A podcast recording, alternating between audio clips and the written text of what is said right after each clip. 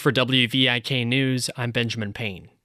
St. Ambrose University in Davenport will open a new prayer room today for Muslim students. The Catholic University wants to honor a former professor who taught a course on world religions. Father Joe DeFrancisco died last summer after a 25 year career at St. Ambrose as a professor of theology. At his funeral, there were people from, I think, six different faiths. It's just outstanding. That's Matt Mahoney, a senior at St. Ambrose. He wanted to make sure DeFrancisco's legacy of interfaith education lived on.